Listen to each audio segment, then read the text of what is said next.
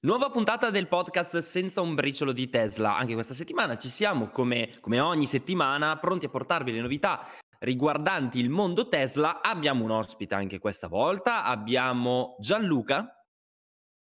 Buongiorno a tutti. Spiegaci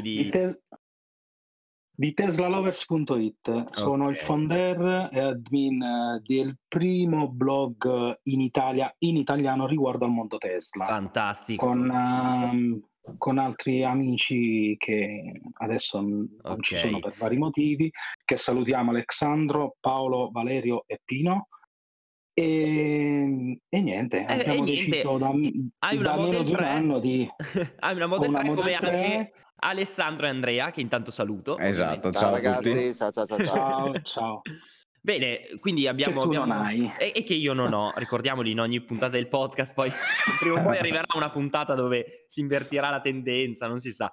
Comunque no, Gianluca, stavi dicendo che appunto sei primo blog e... Siamo il primo blog in italiano sul mondo Tesla. Ci siamo accorti che praticamente in italiano esisteva niente di Tesla, e dato che abbiamo un bel background di blog, facevamo parte prima di Apple Mobile, adesso abbiamo un altro blog, Mister Apple, quindi sempre incentrato sulla tecnologia e sul mondo Apple, e niente, abbiamo deciso da quando la Model 3, da quando mi sono interessato io al mondo Tesla, abbiamo deciso appunto di aprire questo blog dove riportiamo news, recensioni di accessori, soprattutto guide, perché parecchia gente, è brutto dirlo, ma non sa usare l'auto. Ci sta.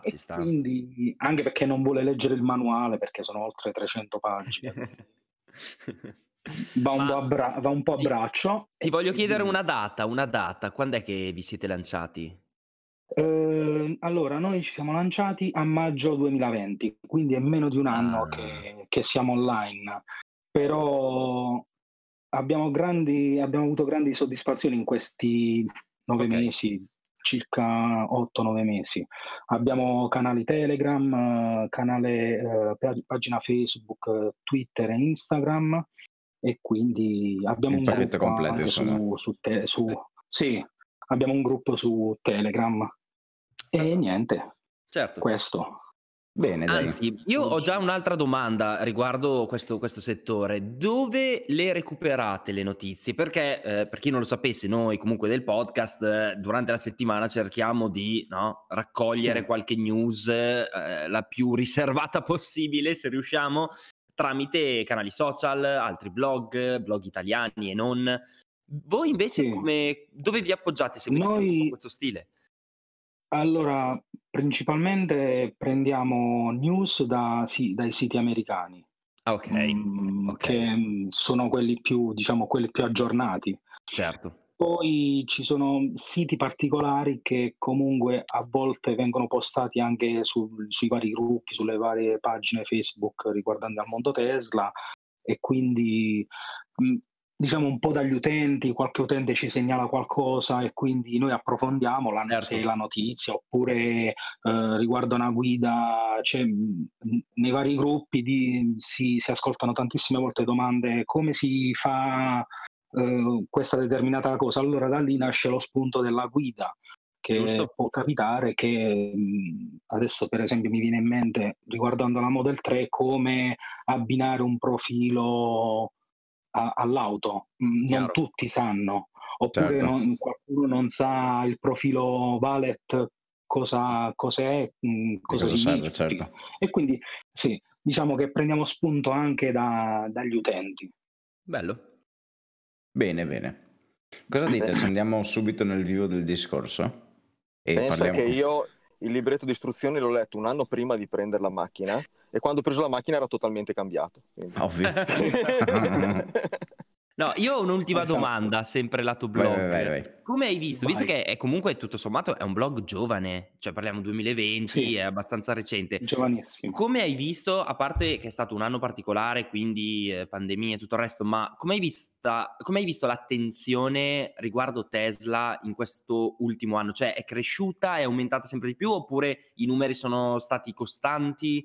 Come hai visto? No, allora il picco, come ogni blog che nasce, il piccolo si ha all'inizio. Ok. Quindi la pagina nuova, si pubblicizza la pagina, il blog, quindi si ha questo picco. Però poi col lockdown abbiamo avuto un bel po' di visite, quindi penso che il mondo Tesla sia stata una, come dire,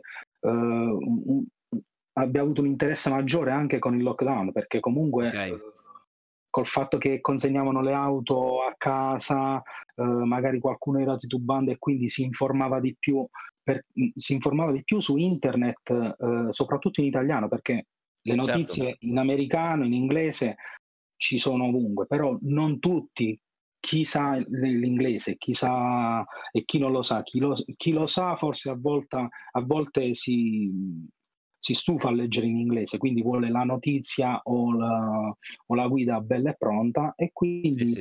Abbiamo avuto un bel incremento anche su questo durante il lockdown, cioè secondo me l'interesse per Tesla è aumentato tantissimo. È crescente.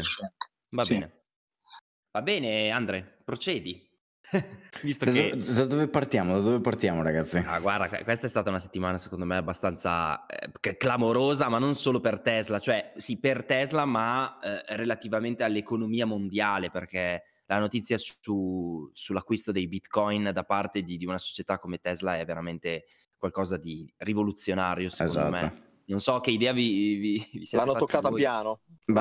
Esatto, riassumiamo un attimo la news. Hanno acquistato, o meglio, è stato pubblicato un articolo per la SEC, sulla SEC, che Tesla ha avviato e già completato l'acquisto di 1,5 miliardi di dollari in Bitcoin, e poi vediamo se il numero è magico, che sotto c'è una nota su Notion. Sì. Ed è una cosa molto interessante, sia perché l'entità dell'investimento non è assolutamente piccola, perché stiamo parlando comunque di un bel po' di soldi, sì, e sia perché hanno anche annunciato, oltre ai Bitcoin, ma questa news non se l'è cagata nessuna, che diversificheranno anche con l'acquisto di altre monete o oro, argento, comunque altri asset che non sono dollari, ecco.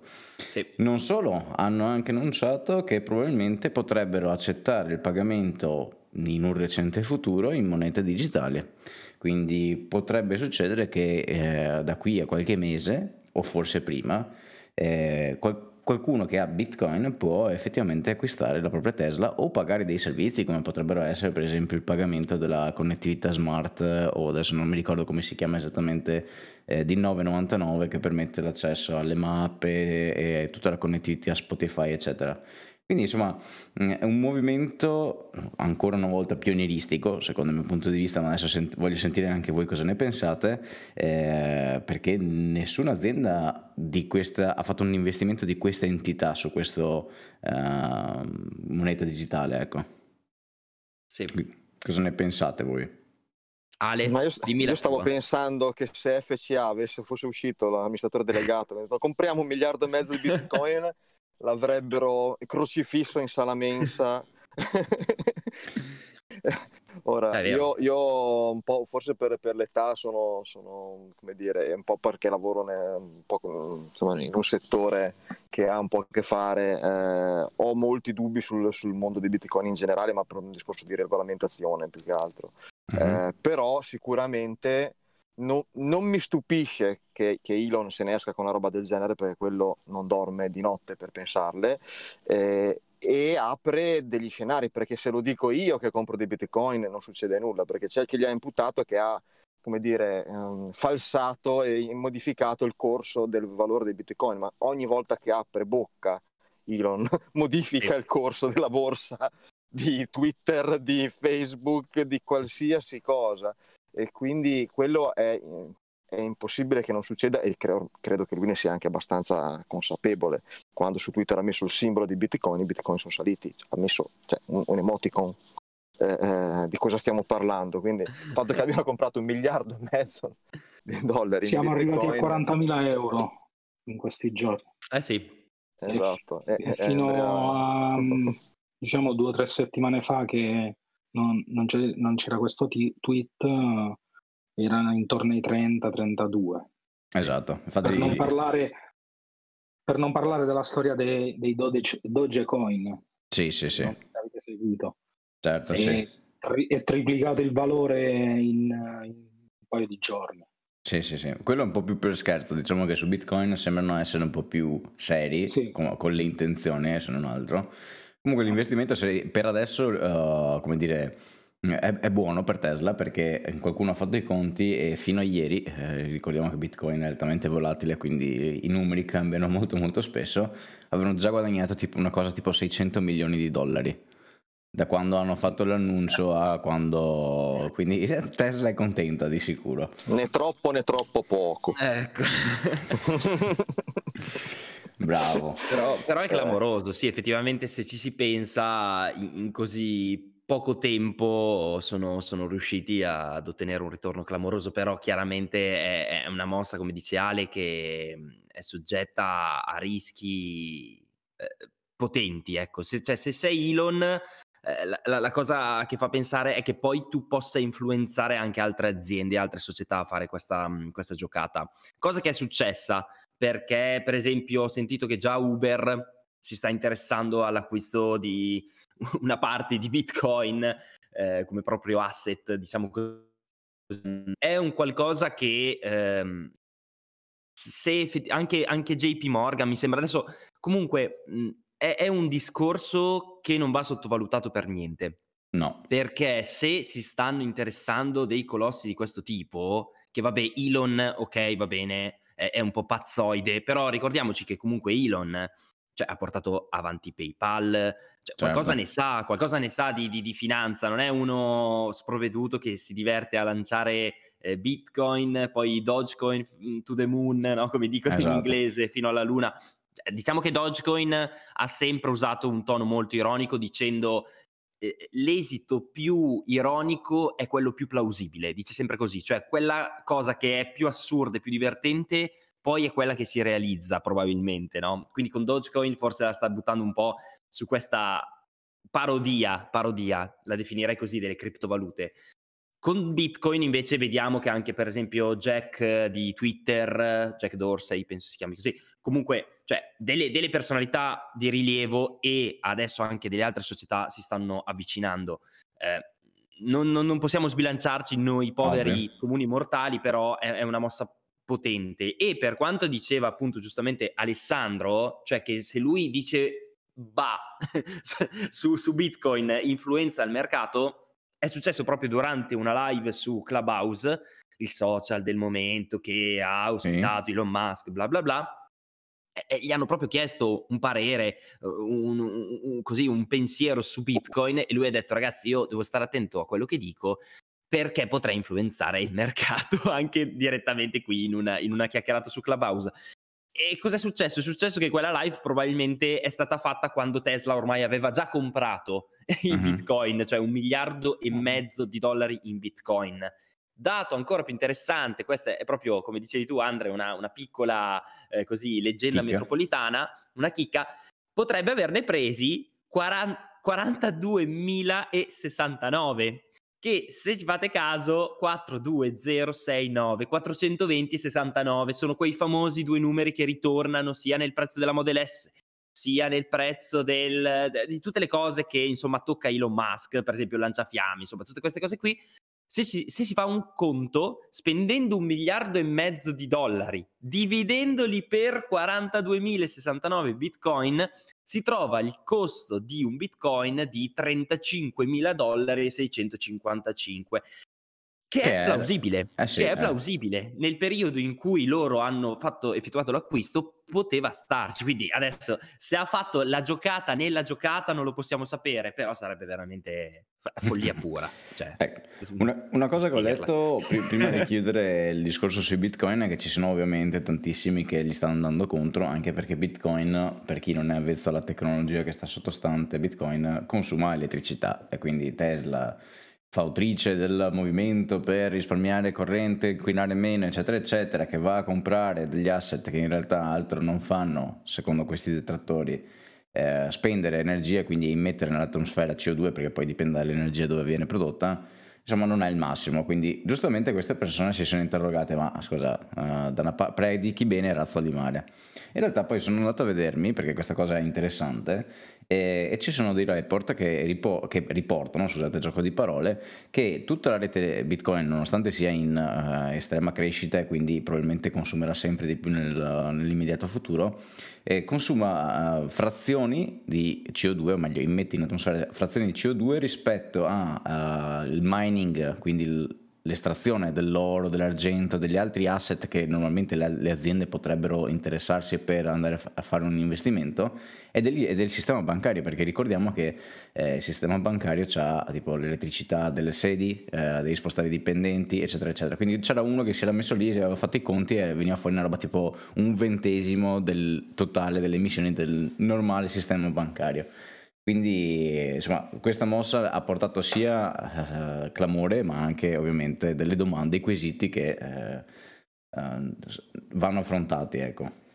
Sai che stavo pensando che se domani mattina, perché qua Elon ha aperto una porta fondamentalmente, ha sdoganato un mondo. Esatto. Sì. Se domani mattina Apple, Amazon e Google si mettono a accettare Bitcoin, è un nuovo stato di fatto. Cioè, diventa una moneta sostanzialmente pari come circolazione a quelle vere. Già, per chi non è, diciamo, nel campo e quindi non sa, comunque il Bitcoin ad oggi è già una moneta. Parecchi siti, parecchi anche negozi, anche in Italia, accettano già Bitcoin oggi.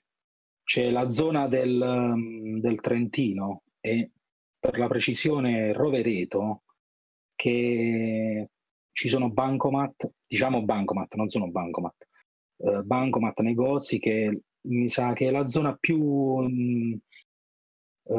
più Bitcoin Valley, mi pare la chiamano. Sì, esatto, Bitcoin Valley. Abbiamo scoperto dove faranno la nuova Giga. Ecco. Anche i negozianti, diciamo tra virgolette, normali accettano il Bitcoin. Quindi io, secondo me, dato che Tesla comunque è un'azienda proiettata nel futuro, e il Bitcoin comunque tantissimi dicono sia la moneta del futuro, non ci trovo niente di male in questa mossa di Elon. Cioè, per me ci sta tutta. Cioè, il fatto, e aggiungo anche che quello che ha detto Andrea è proprio vero, perché all'inizio le persone non sapendo dicono sì, ma per fare il mining ci vuole tanta energia, ci vogliono tantissime schede video che fanno mining.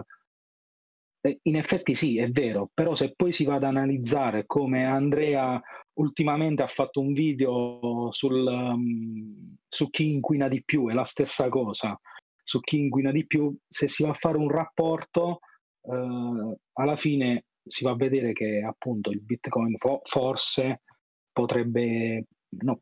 inquina meno di, che ne so, di tutte le banche mondiali. Sì. Sono anche numeri e dimensioni diverse, insomma queste prime analisi effettivamente sembrano un po' smentire le preoccupazioni riguardanti il mining di Bitcoin. Fatto sta che secondo me davvero, ragazzi, siamo all'inizio, siamo solo all'inizio, e il fatto che appunto Elon abbia introdotto il discorso non morirà lì, ecco, nel senso che sarà un 2021 dove qualcun altro sicuramente passerà per la porta che, come dice Alessandro, ha aperto Tesla in questo caso. Ma ci sono, guarda, dopo chiudiamo perché altrimenti diventa il podcast di Bitcoin.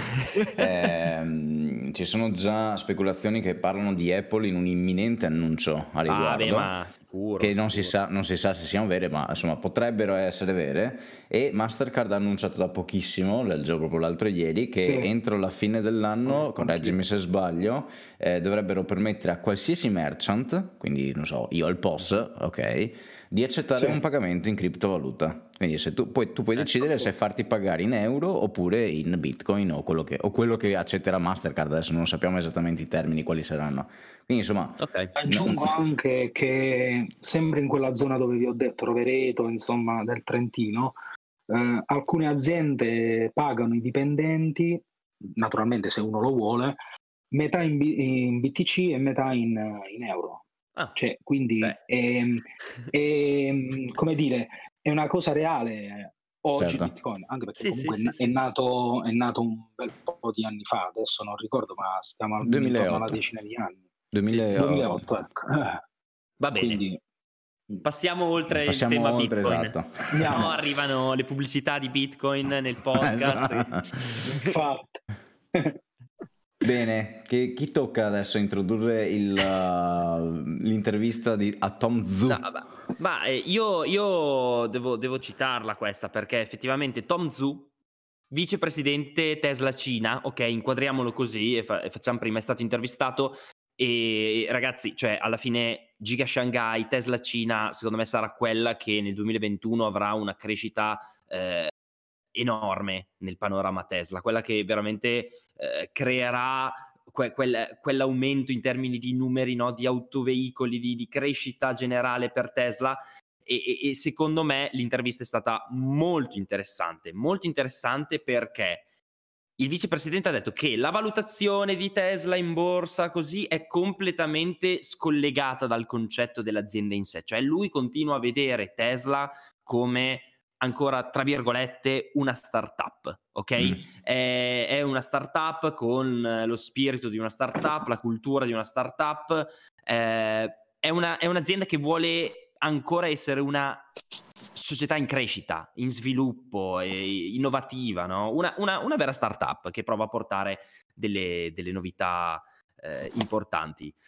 In più ha segnalato come i prezzi di Tesla tenderanno sempre di più a diminuire, cioè l'obiettivo numero uno per Tesla è diminuire i prezzi per l'utente finale, che poi ci sarà un risparmio ovviamente dal punto di vista della produzione, delle catene di assemblaggio, eccetera eccetera, va benissimo, ma è tutto in direzione dell'utente. Quindi portiamo dei costi di produzione più bassi, bene, il primo che ne può beneficiare è l'utente, perché l'obiettivo è sempre stato quello, cioè cercare di abbassare il prezzo, vendere più prodotti e rendere accessibile appunto l'elettrico a più persone. E notizia ancora più importante, il centro di ricerca e sviluppo di Shanghai verrà costruito vicino ovviamente alla Giga Shanghai, è già in fase di costruzione ed è lì, ragazzi, che verrà fuori la Model 2, la Model Compact, chiamiamola come vogliamo, ma è lì che la Giga Shanghai, o comunque Tesla Cina, chiamiamola così, penserà il nuovo prodotto. Quindi grandissimi progetti da un punto di vista del 2021 per Tesla Cina. Non ha dato ovviamente informazioni per quanto riguarda la Model 2, su questo non sappiamo ancora nulla purtroppo, però ragazzi già il fatto che il centro di ricerca e sviluppo sia in costruzione e che ospiterà, adesso non mi ricordo il numero di dipendenti, ma una roba pazzesca, quindi anche lì un investimento deciso in quella direzione, non può che fare piacere. Secondo me, cioè veramente Tesla Cina sarà il punto sul quale rivolgere l'attenzione per il 2021, totalmente. Non c'è altro da aggiungere, secondo me. No, è stata un'intervista. Sì, è stata un'intervista abbastanza breve, però le chicche che le ha dette sono importanti, secondo me. Andrea, te che segui le quotazioni, la quotazione del Malox, quanto stanno per noi che abbiamo pagato Model 3? Spero che almeno quelli siano bassi, perché così ne possiamo prendere in quantità decenti.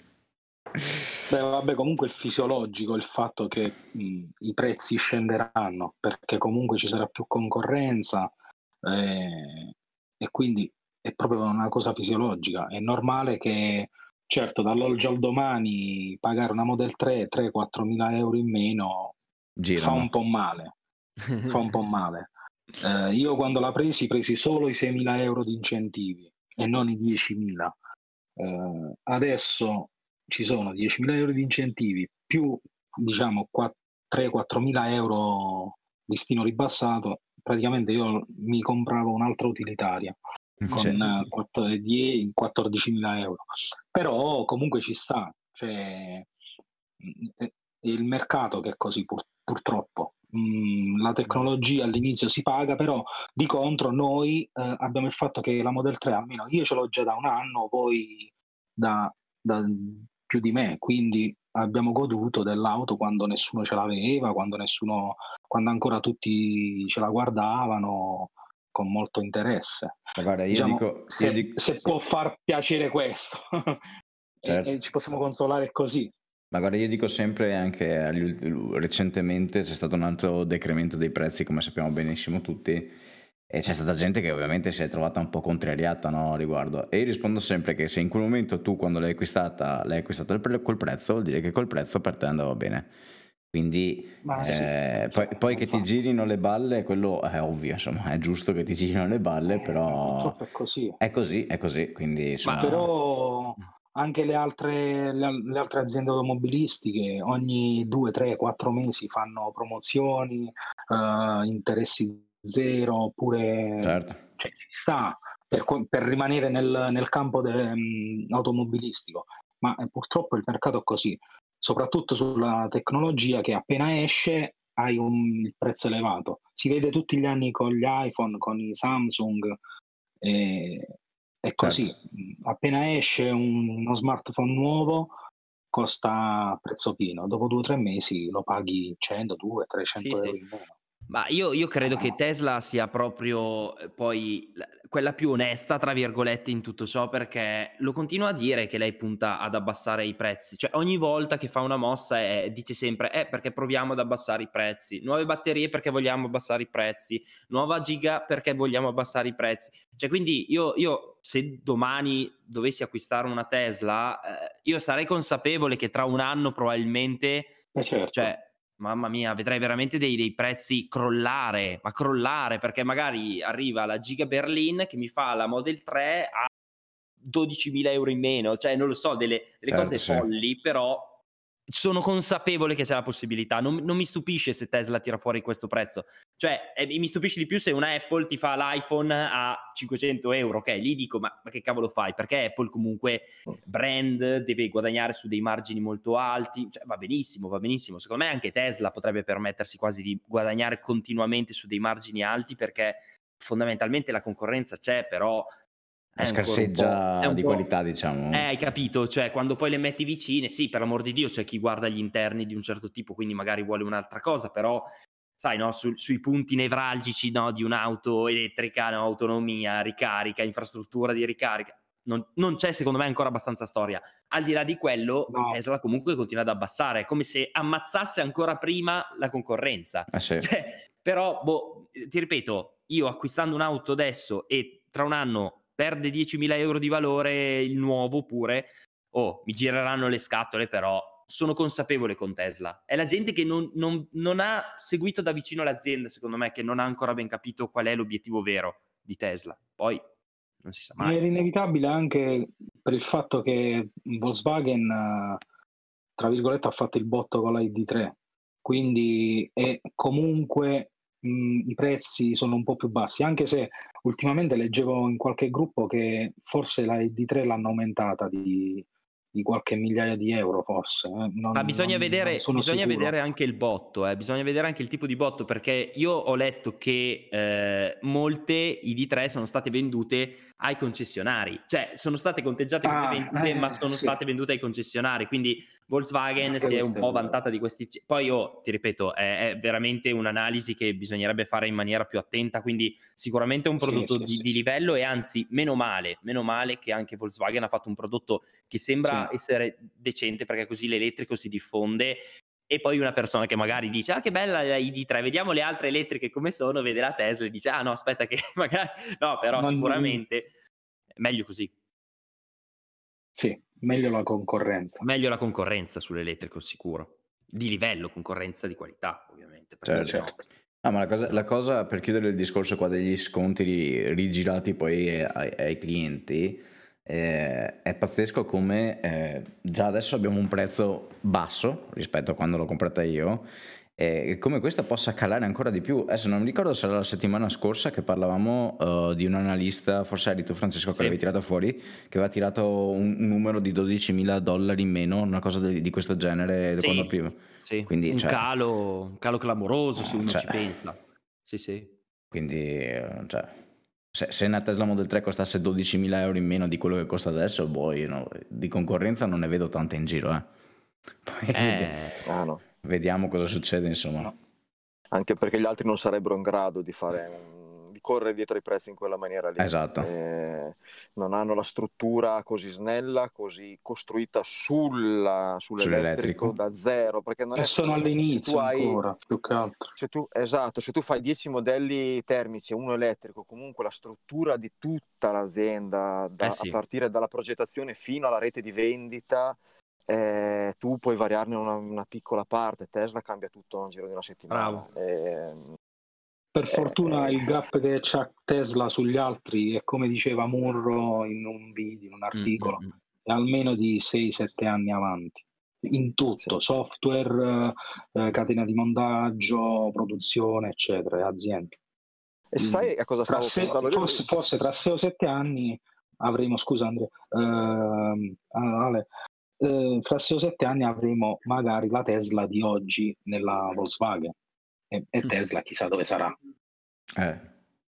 Guarda, io ho sentito un podcast che seguo stamattina che parla di Apple, quindi stavano parlando di Apple Car e sono andati un po' sull'argomento Tesla e dicevano: ah sì, ma sai, Tesla si è fatta la rete di ricarica, ma tutto sommato le colonnine le stanno mettendo anche quelle generiche per tutti, no? E quindi più o meno la stessa cosa. In realtà, secondo me, nel momento, come l'abbiamo detto 1000 volte, ma nel momento in cui chi ha comprato un'auto non Tesla e magari non per stare in città e si renderà conto di cosa vuol dire fare un viaggio senza avere supercharger, lì Tesla la seconda macchina vedrai che sarà una Tesla, cioè quando dovranno rimuoversi perché effettivamente da questo punto di vista qua io, per l'amor del cielo, anche l'altro ieri ho caricato una Ionity, mi sono trovato bene, tutto quello che vuoi. Però non è la stessa cosa, non è la stessa cosa, proprio perché non è chi ha venduto la macchina che ti sta vendendo l'energia, quindi c'è un problema anche di costi, di margini che ognuno vuole, ovviamente. Non è che metti su un'azienda per fare beneficenza, e quindi per adesso secondo me la soluzione elettrica per molti costruttori è un debito in questo momento. Cioè, come dice Ale, se su 10 auto 9 sono ancora termiche e una è elettrica, cambiare tutta la catena per un'auto diventa un costo tremendo, senza sicurezze, che è la cosa più grave di tutte, perché non è semplice, ecco, investire su un progetto che non ti dà certezze, mentre, come dice Ale, sai, no, tu hai il tuo bel progetto, la tua bella catena, che sai che funziona, che sai che le vendi, perché devi per una macchina andare in perdita e provare, però o lo fai o tra qualche anno... è ancora più forte la batosta, secondo me.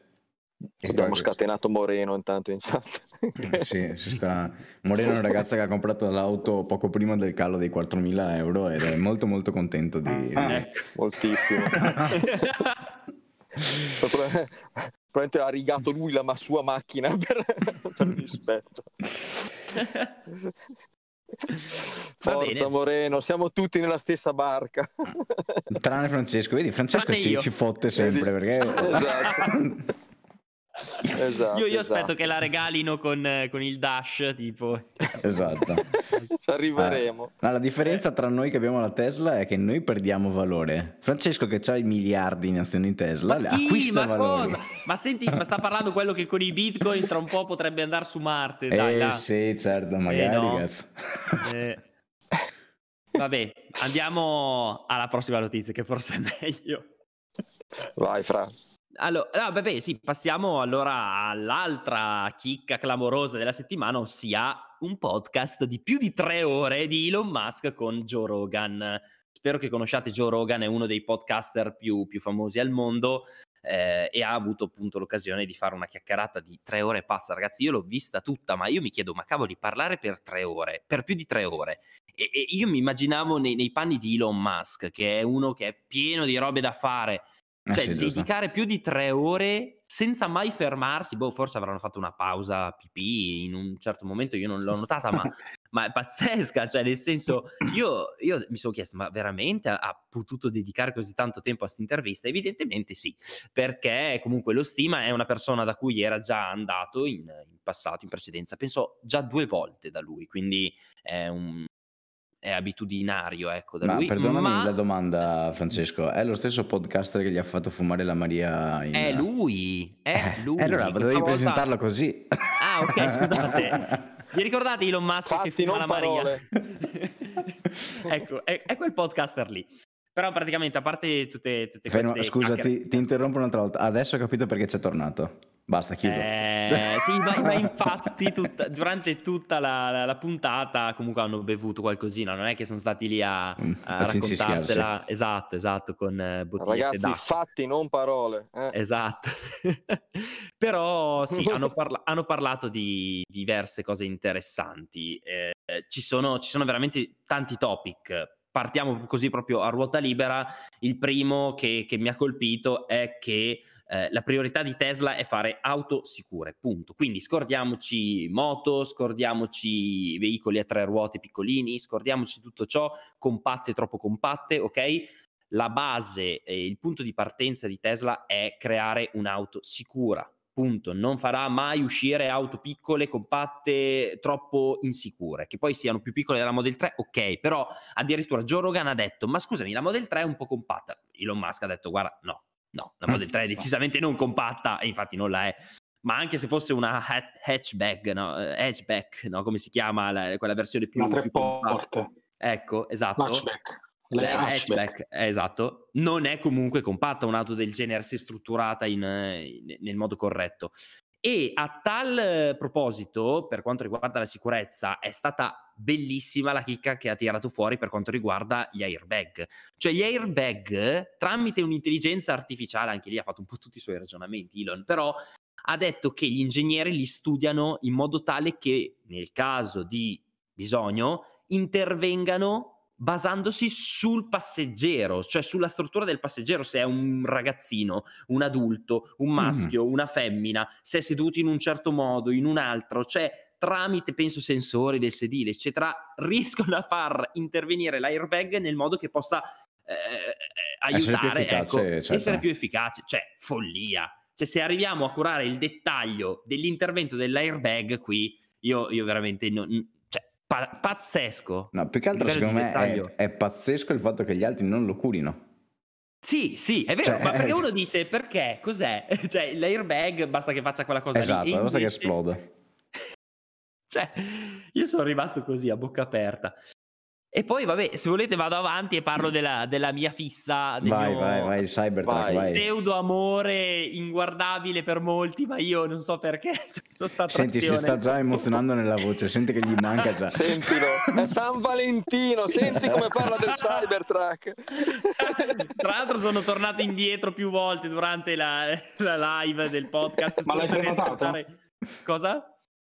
L'hai prenotato? Sì, ma tanto per 100 euro tutti l'hanno prenotato. Dai, tutti per fare il video. Non l'ho fatto io, però molti facevano il video. Ho comprato il Cybertruck, ma non hai comprato niente. Però va bene, però ci sta.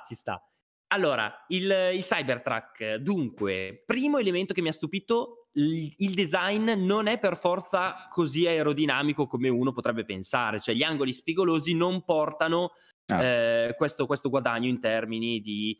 efficienza dinamica, poi. Esatto, perché uno magari dice, ma scusami, tutte le macchine sono belle stondate, le Tesla anche loro sono tutte belle con le curve, perché non le fanno invece tutti belle spigolose, no, le auto? E no, è perché effettivamente stondato è meglio, diciamo così.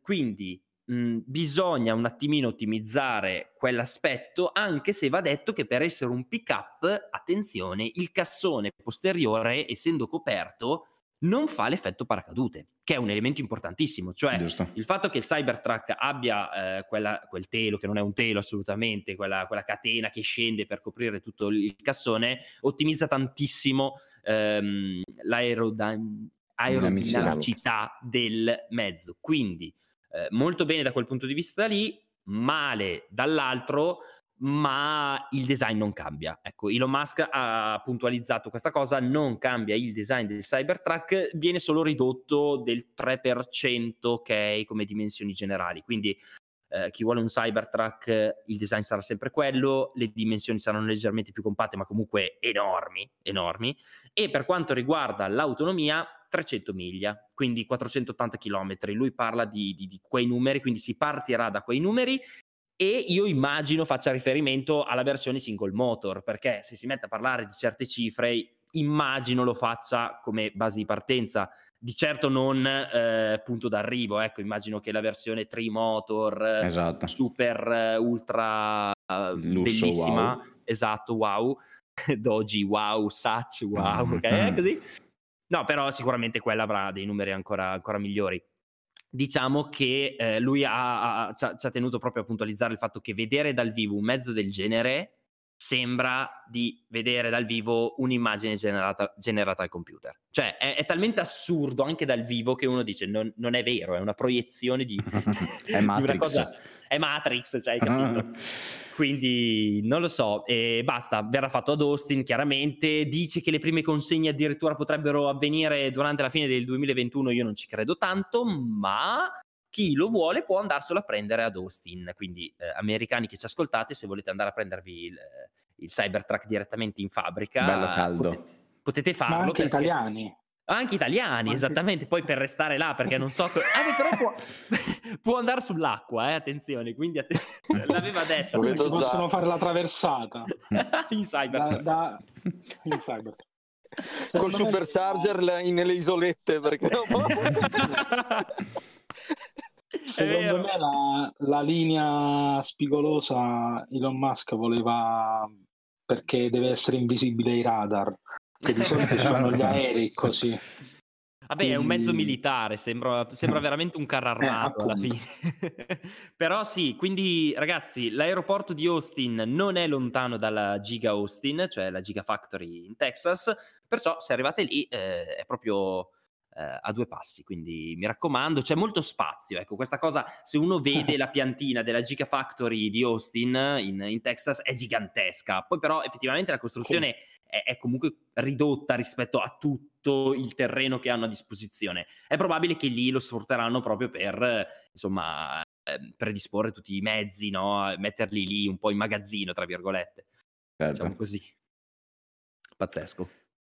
Bene, sei contento Andrea? Prendete la Austin, quindi il Cybertruck. Ma si diceva anche che forse per l'Europa usciva qualcosa di più piccolo, però sì, io non lo so se differenzieranno la catena di montaggio, la linea di distribuzione, quindi sarebbe secondo me troppo dispendioso, probabilmente. Non si sa, secondo me per quanto riguarda la versione Wolverine, no? La chiamano così, quella compatta del Cybertruck, bisognerà aspettare tipo 2023, una roba del genere. Per adesso dobbiamo vedere anche se in Italia o in Europa verrà omologato un mezzo del genere. Perché ad oggi secondo me non ha niente di omologabile in Europa o in Italia. Ma no, in realtà ha molte cose, secondo me, tranne una che è quella appunto, secondo me, degli spigoli, che romperà le scatole tantissimo per le normative europee, perché sulle misure qualcosa è già stato omologato, diciamo così. Per il resto ci sono queste linee tutte belle, belle spigolose che secondo me creeranno problemi, però vedremo, non lo so. Vedremo.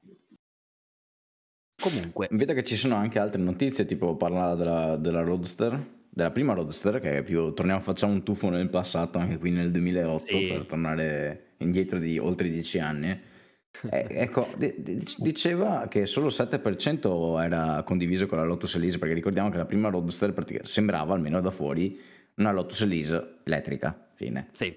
Invece sì. Solo il 7% mi sembra tanto poco.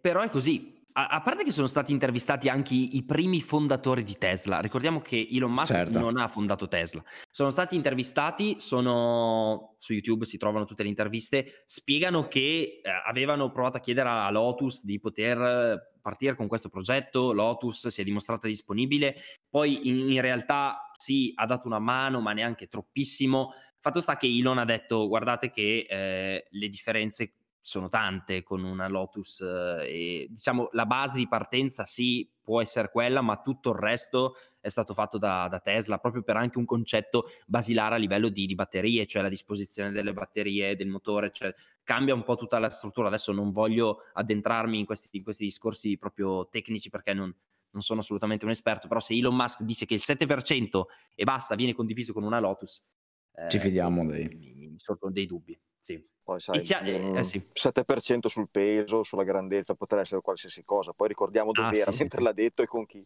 Esatto. Il tasso alcolemico. Esatto. Era il 7% il tasso alcolico, ecco cos'è. Sì, insomma, tracce di sangue nell'alcol.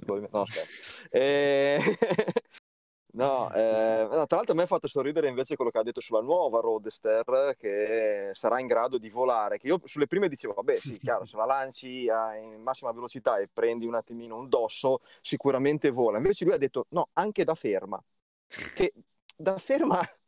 adesso francamente, ma cosa gli mettono sotto i razzi?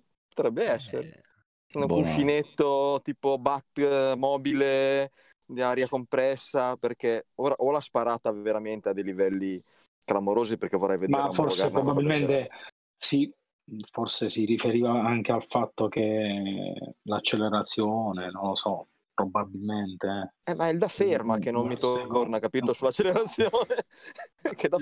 Lui ha parlato di tecnologia di SpaceX inserita nella Roadster per la prima volta in un veicolo Tesla. Allora avrai i Merlin montati sicuramente. Esatto. Per parcheggiare è comodissima, no? Perché in effetti la fai levitare, scendere, tiri un attimo su e poi lo sposti. E anche se sei incastrato, il prossimo summon sarà in volo, no? Esatto. Per uscire dal parcheggio levita, ti viene a prendere e poi ti viene a riprendere dove sei, invece di fare tutta la manovra. È molto più easy. A questo punto manca il flusso canalizzatore, direi che siamo abbastanza a posto. Dio, non abbiamo ancora 1,21 gigawatt di potenza sulle Tesla, ricordiamolo. Sulla mia uscita però. Sì, c'è l'easter egg, sì. Sono meravigliose quella roba. Poi altre cose, ragazzi, cosa ha detto? Voi che l'avete sentito, che vi siete sciroppati entrambi 3 ore e mezzo di mamma podcast. Mia. Ma sì, ha parlato comunque in generale. Non lo so, mi ha colpito molto questo dettaglio sulla differenza di autonomia a parità di pacco batterie tra Model X e Model S, che è di un circa 10-15%, non so, questo dato che probabilmente voi sapevate già, e nient'altro, cioè ha fatto qualche menzione alla differenza tra ferro e nickel come materiali per poter appunto produrre batterie. Il litio non è così difficile da appunto recuperare, mentre bisogna un po' destreggiarsi per gli altri 2 elementi. Anche lì sono dei dettagli un po' tecnici, ma Andrea so che ha fatto dei test un po' più approfonditi a riguardo con batterie cinesi e batterie americane. Sì. Beh, tra l'altro, ottimo video. L'ho visto. Ottimo video. Anzi, lo linkiamo nelle descrizioni del podcast perché è molto interessante. Però hanno anche dei contro, visto quelle batterie, cioè dei pro, scusa. Sì, hanno anche dei pro. Perché... Tra l'altro, ad onore del vero, sul video è andata molto meglio di quello che pensavo, e ci sono dei gruppi Telegram dove ci sono degli screenshot dove effettivamente queste batterie performano molto molto male. Nel mio video si vedono potenze abbastanza buone, diciamo 100 kW, 90 kW di ricarica eccetera, ma ci sono numerosi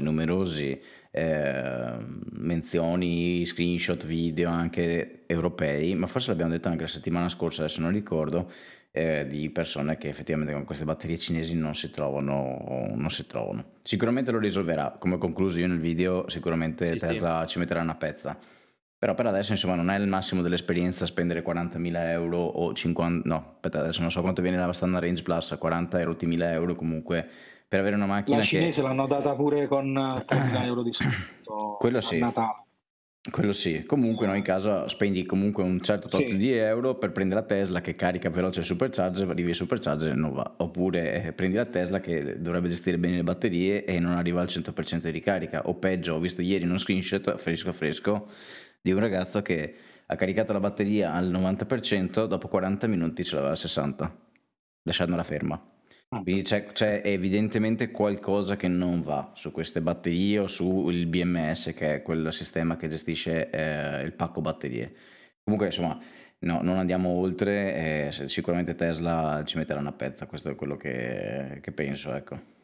E d'altra parte stavo pensando che essendo tutte quelle batterie cinesi delle standard range plus, il poter caricare senza troppi problemi al 100%, anzi addirittura è consigliato, è un pro, sì, certo. È un pro non da poco, perché io che comunque cerco di trattarla bene, la porto al 90-80, quello che è, se potessi farmi meno problemi avrei sicuramente dei vantaggi, non solo a livello di autonomia, anche a livello di gestione delle ricariche, no? Certo.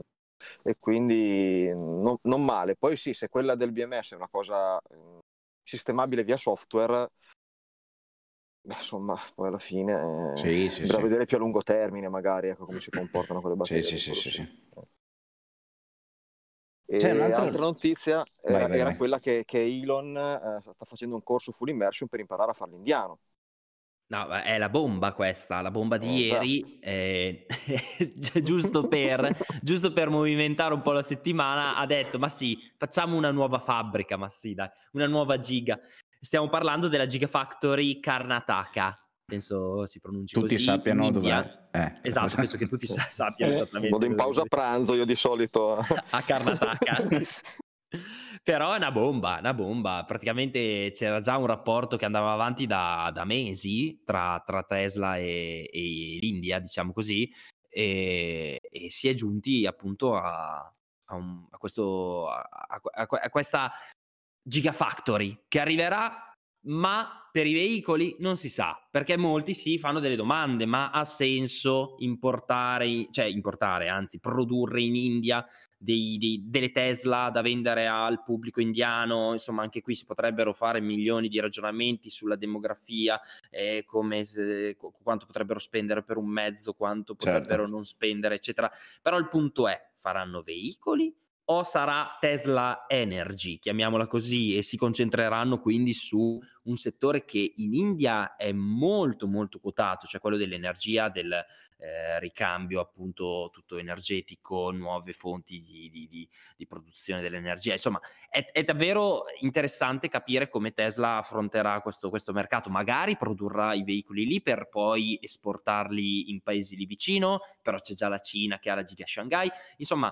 Però ragazzi sì, Gigafactory, un'altra a Karnataka in India, quindi Giga India.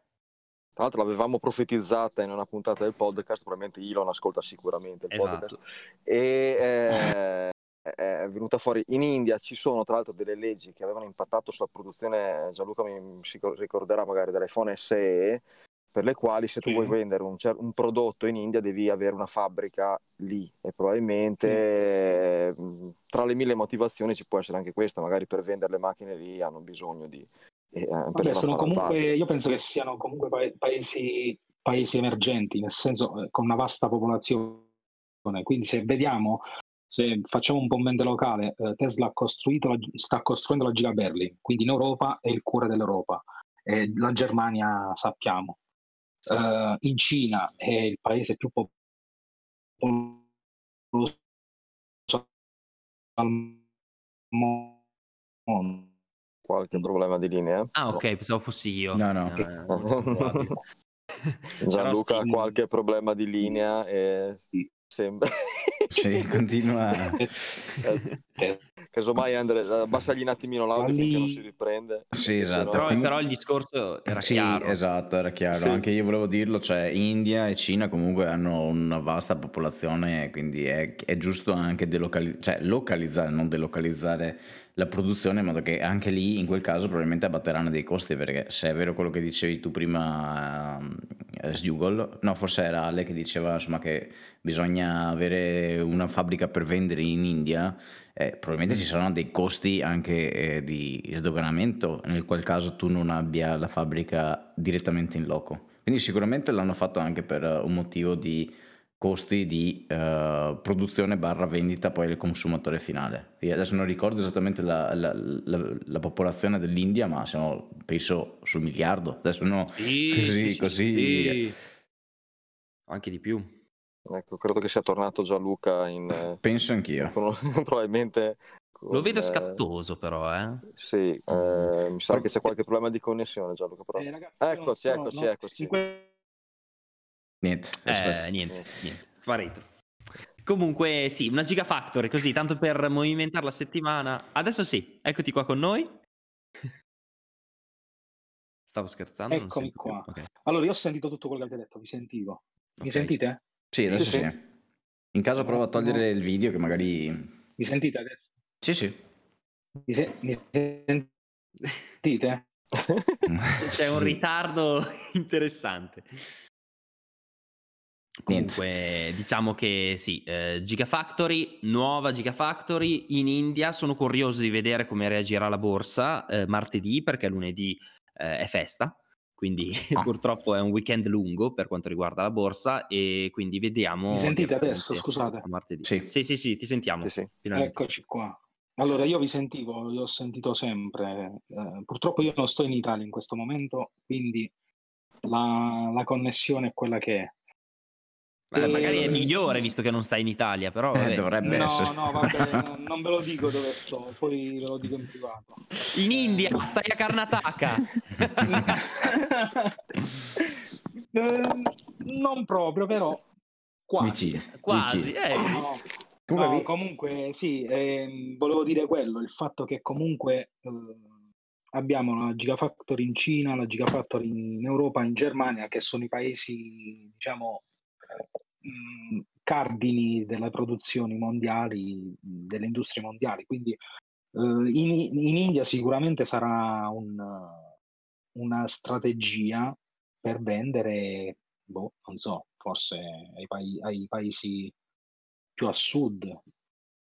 Ma diciamo hanno fatto uno studio su dove esporta più mezzi l'India e alla fine della fiera, sì, non aspettiamoci dei paesi così tanto ricchi, cioè adesso con tutto il rispetto, però ci sono alcuni paesi africani, ho visto Nigeria, poi magari sono in fase di sviluppo clamoroso, quindi meglio così, però ho visto tipo Turchia, quindi magari lì potrebbe essere interessante. Diciamo che comunque non è questo mondo infinito e interessantissimo, perché secondo me alla fine la Cina è il vero paese...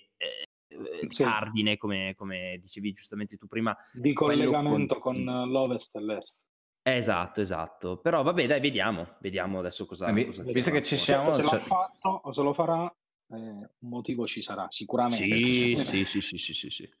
Visto che ci siamo, c'è anche un aggiornamento sulla Giga Berlin, che fino a qualche tempo, credo in settimana, era data per spacciata, nel senso che c'erano le solite voci che si ripercorrono ogni 2 o 3 mesi e ripercorrono, cioè che c'era un rallentamento, non sarebbero riusciti a portarla a compimento entro i tempi. Invece adesso è uscito un articolo ieri o l'altro ieri, dove il ministro dell'economia di Brandeburgo, un certo Jörg Steinbach, che sicuramente si leggerà così, ha fatto appunto espresso riferimento che probabilmente la produzione entrerà in essere a luglio-giugno, adesso non leggo qui. Sì, a luglio. Però una notizia brutta è che a quanto pare, sempre se questa notizia fosse vera e confermata, la produzione delle celle 4680, che è poi quello che probabilmente molti stanno aspettando, perché ricordiamo che a Giga Berlin dovrebbero montare o fare anche le nuove batterie 4680, non dovrebbe iniziare prima di 2 anni. E questa non è una bellissima notizia, se fosse vera.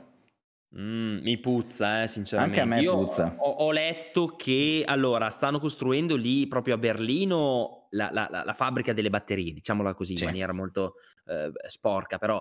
Quindi sicuramente da lì partirà una produzione di mezzi con le 4680, ma nel mentre, cioè prima che si finisca anche quella parte lì, secondo me arriveranno dall'America già tutte le celle richieste, anche se comunque c'è il semi da portare avanti, cioè ci sono già altri prodotti che le richiedono, però secondo me...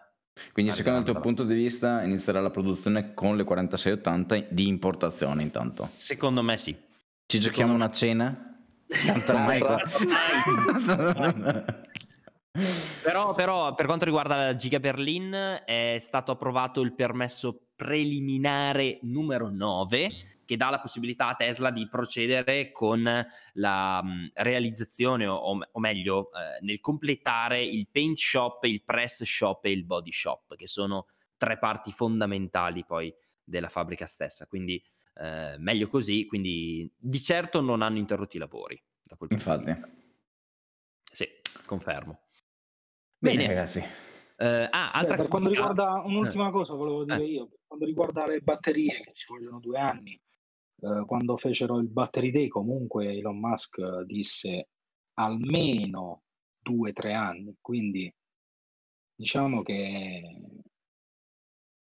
stanno rispettando i tempi, secondo me. Certo, sono tanti, 2 anni, però vedremo, però ci saprà sorprendere sicuramente. Sì, diciamo che si parlava di una Model Y con pacco batterie strutturale e che quindi uno pensava subito alle 4680 che hanno quella forma che poi consente di avere una certa resistenza anche a livello proprio meccanico, tutto il resto.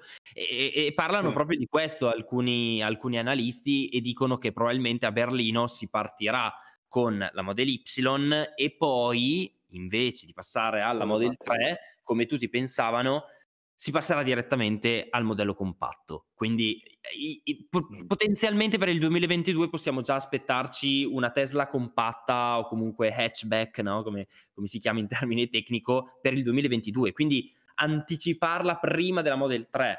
Insomma, è tutto un divenire, non si saprà mai finché non si verificherà. Intanto iniziamo ad aprirla, quella fabbrica. Esatto. Sì. Magari, Bene. Andrea, l'angolo del supercharger come è messo? Guarda, è sempre abbastanza stagnante, però siccome ogni settimana dico che è stagnante, almeno a sto punto una volta al mese lo facciamo, sto angolo dei supercharger. Allora, in Europa dall'ultimo aggiornamento, che era il 31/1, quindi 2 settimane fa, sono stati aperti 3 nuovi supercharger. Quest'anno quindi la conta si riduce di 3, ovviamente, perché già sono stati aperti, e abbiamo ancora in costruzione per quest'anno previsti 278 supercharger, che a questo punto cominciano a stringerci, devono muoversi, perché altrimenti questi 278 supercharger non li mettono in piedi, per un totale poi a fine anno di 898 supercharger. Quindi siamo a fine anno, dovremmo arrivare a 900 praticamente location con supercharger. In questo momento abbiamo 5803 stalli attivi, quindi insomma buoni, 21 in più, quindi quei 3 che hanno costruito sono più o meno 7 stalli per supercharger, anche se qui bisogna verificare. Quindi insomma continuano ad andare avanti, ma a rilento, perché da 2 settimane hanno aperto solamente 3 supercharger e ne devono aprire 278 entro la fine dell'anno. Per quanto riguarda il mondo, anche lì non ci sono grosse notizie, abbiamo 6 supercharger nuovi, quindi io direi di skipparlo a piedi pari. Invece per quanto riguarda i destination charger finalmente ricomincia un po' la scalata, perché dal 27/12, quindi praticamente 2 mesi fa, non c'era più movimento, cioè non veniamo costruiti, inseriti nuovi destination charger né in Europa né al mondo. Adesso dal 31/1 sempre hanno effettivamente aperto nuovi 14 location con i destination charger. Quindi potrebbe essere un primo cenno di ripresa per quanto riguarda il settore del turismo, che un po' è stato, diciamo, abbattuto per via di questa pandemia che tutti conosciamo bene. Gli store invece aperti sono 3 nuovi in Europa e basta, ragazzi. Per il resto tutto rimane invariato. Procede bene ma non benissimo, direi. Anzi, né troppo né troppo poco. Ecco. Anzi, in questo caso direi male ma non malissimo. Non bene, ma no. Però insomma dai, okay. Procede. Bene ragazzi, allora andiamo alla conclusione. Ringraziamo Gianluca di teslalovers.it che vi invitiamo ad andare a visitare. Grazie a voi che mi avete invitato. Se posso, noi siamo su Clubhouse il mercoledì e la domenica e parliamo di che possiamo parlare. Siete invitati tutti quanti, se ci siete su Clubhouse. Ale già sa dove trovarmi. E quindi stasera alle 19 ci ritroviamo lì. Facciamo pure noi un'oretta e mezza proprio di discorsi per chi si vuole avvicinare al mondo Tesla, per chi già ce l'ha come Francesco, come gli altri. E quindi niente, grazie mille di nuovo per l'invito. Anzi ripeteremo Gianluca quando riusciamo poi a combinare. Ok, sempre disponibile. Sì. E niente, ovviamente in descrizione come sempre troverete, mettiamo magari il video di Andrea di cui abbiamo parlato prima, i soliti link dei canali YouTube sia di Andrea che di Francesco, il link del canale Twitch dove siamo in live in questo momento qua e il link per il referral per l'acquisto di una Tesla con 1500 km gratuita e supercharger. Ragazzi, grazie a tutti quelli che ci hanno scritto su Twitch che sono così fanno compagnia e animano la discussione. Grazie a tutti e ci sentiamo settimana prossima. Ciao ragazzi. Ciao.